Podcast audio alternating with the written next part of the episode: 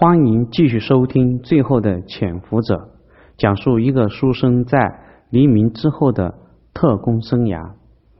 上一节我们已经讲完了海珠桥惨案，那么从这一节开始，我们讲去新的篇章，就是金门岛。首先我们来讲第一节12兵团。话说上一节里面我们已经讲到余生和毛中信两人仓皇的从开始逃跑，他们俩带着2辆美制的吉普车从广州夺路而走，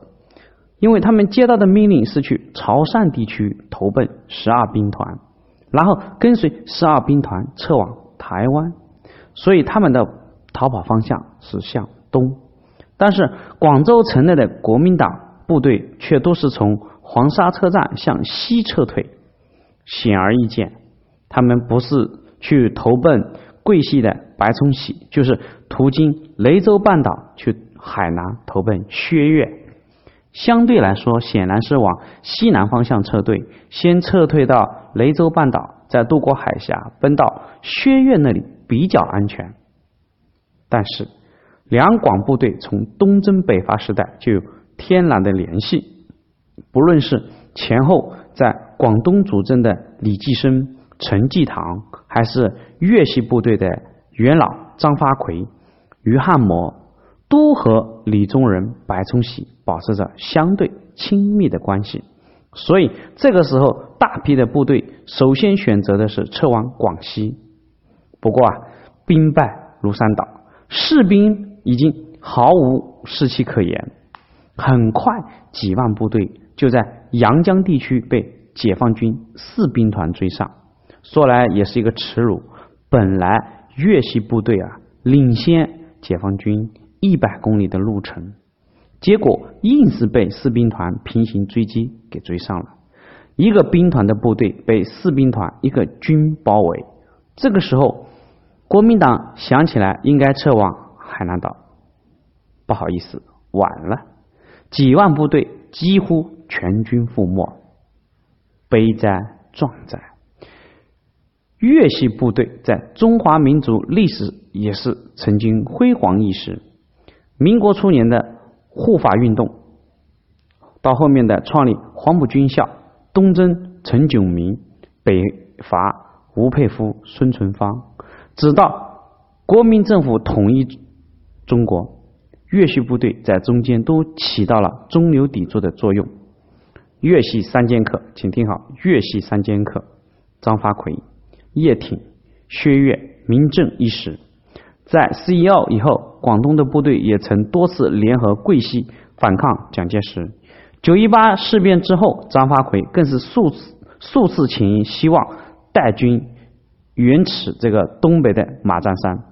直到抗日战争爆发，张发奎担任淞沪会战右翼总司令，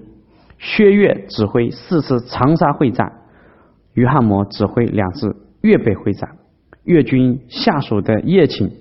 邓荣光部队也是南京保卫战当中表现最为好的部队。梁华胜、华城中部在万家岭跟随薛岳取得了万家岭大捷，还顺手击毙了日本的军神范仲国五郎。如此战功卓著的部队，却随着蒋介石800万大军在解放战争的漩涡里面损失殆尽，甚至没有翻出一丁点浪花。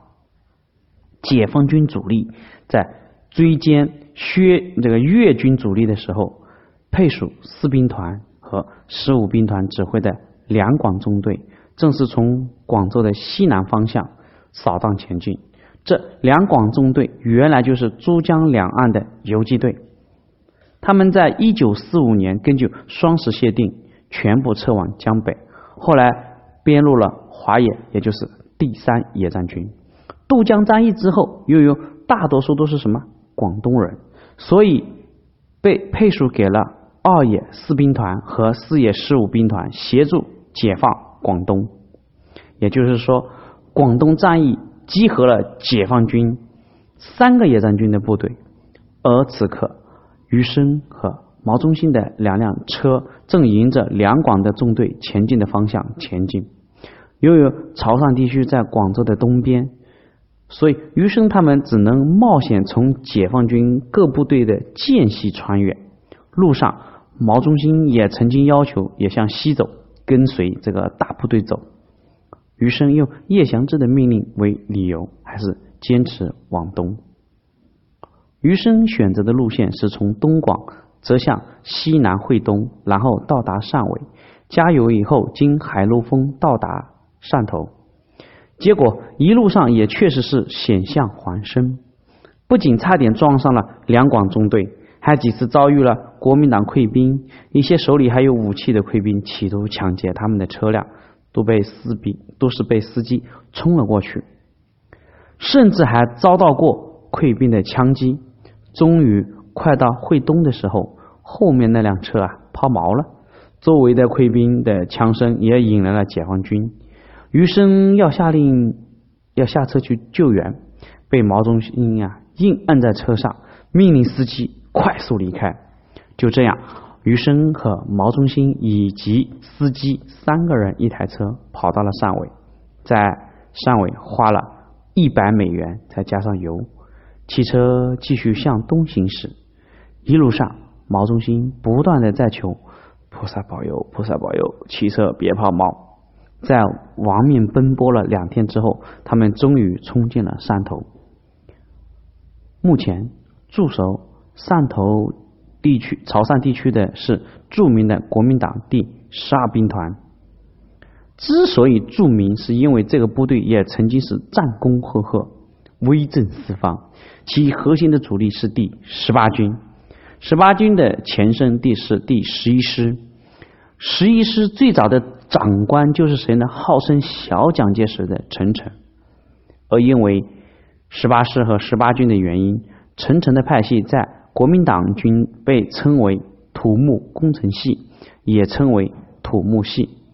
这个小军事派系和这个桂系粤系山西的晋系都不同，它的存在是忠诚于蒋介石的嫡系部队中，也就是说在蒋介石的嫡系部队里也存在着不同的派系，大体上就存在着何应钦系、顾祝同系、土木系，就是陈诚系，细分的话还有胡宗南系、汤恩伯系，甚至还有关麟征系。关麟征这个名字有的也有传言说是关之琳的这个联系在一起，说关之琳的父亲关，但是呢，关之琳的父亲关山他是沈阳人，关麟征是陕西人，他其实两个人没有一丁点关系。陈诚的土木系核心将领也是国民党的著名战将罗卓英、黄维、罗广文。罗广文这个人如果不知道，他的弟弟就是我们这个红岩的作者罗广斌、胡琏等等。其中里面最能打的就是和林彪一样毕业于黄埔4期的胡琏。胡琏这个人时年42岁，陕西人。国民党部队有个有意思的特点，几个能打的名将几乎都是陕西人，杜聿明、关麟征、张灵甫和胡琏。胡琏号称是狡如狐，猛如虎。要说这胡琏能打还真能打，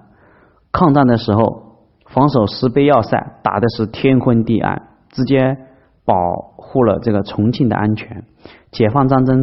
期间除了能打，还有一些是运气比如说在47年的时候，华野集中了3个的主力纵队围困南麻的整编11师，也就是后来的18军。胡琏一方面发挥了他能打的特点，遍布子母堡，对付缺乏攻坚力量的解放军；另一方面，在战斗吃紧的时候，他居然带领这个师部的全体人员跪在地上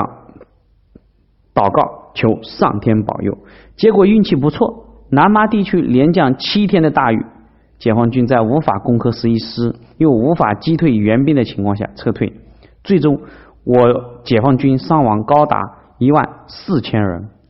国民党部队伤亡了大概在8-9000人，是国民党为数不多伤亡少于解放军的这种战斗。这里指的是解放战争。在刘邓千里跃进大别山之后，胡琏的18军更是追着刘邓部队不放，可以说是那2年出尽了风头。12兵团组建于1948年华中地区，当时国民党1-2个军已经无法单独和解放军对垒，于是开始组建野战兵团。12兵团从组建开始就充满了人事纠纷，兵团下属4个军，其中有18军、10军、14军，都是土木系。10军和14军的核心部队也是18军出来的，唯独一个汤博系的85军也给掺和进来。这也就是这个时候不被重视的军在12兵团出围的关键时刻，其110师在地下党员的师长廖运周的带领下战场起义，直接导致了12兵团突围失败，全军覆没。一开始罗广文对有兵团司令是志在必夺，结果被否决了。罗一气之下去了老家四川。胡琏作为兵团的核心18军军长，对兵团也是志在必得，结果却遭到了何应钦和顾祝同的同时反对。在蒋介石的这个周旋之下，大家各退一步，由土木系的干将黄维担任兵团司令。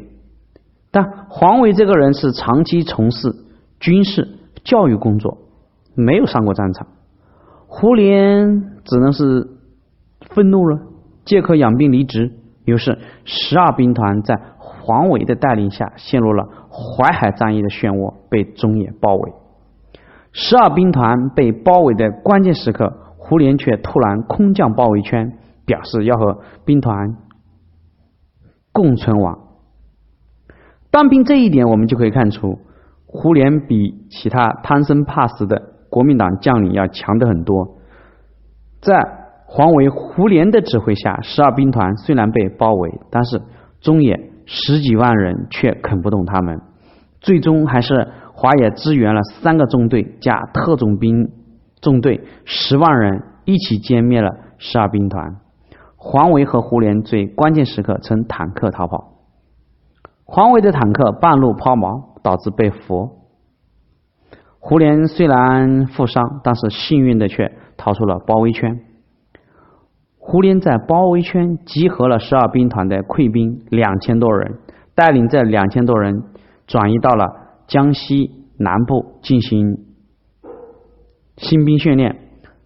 他创新的提出了1甲1兵、1县1团、3县成师、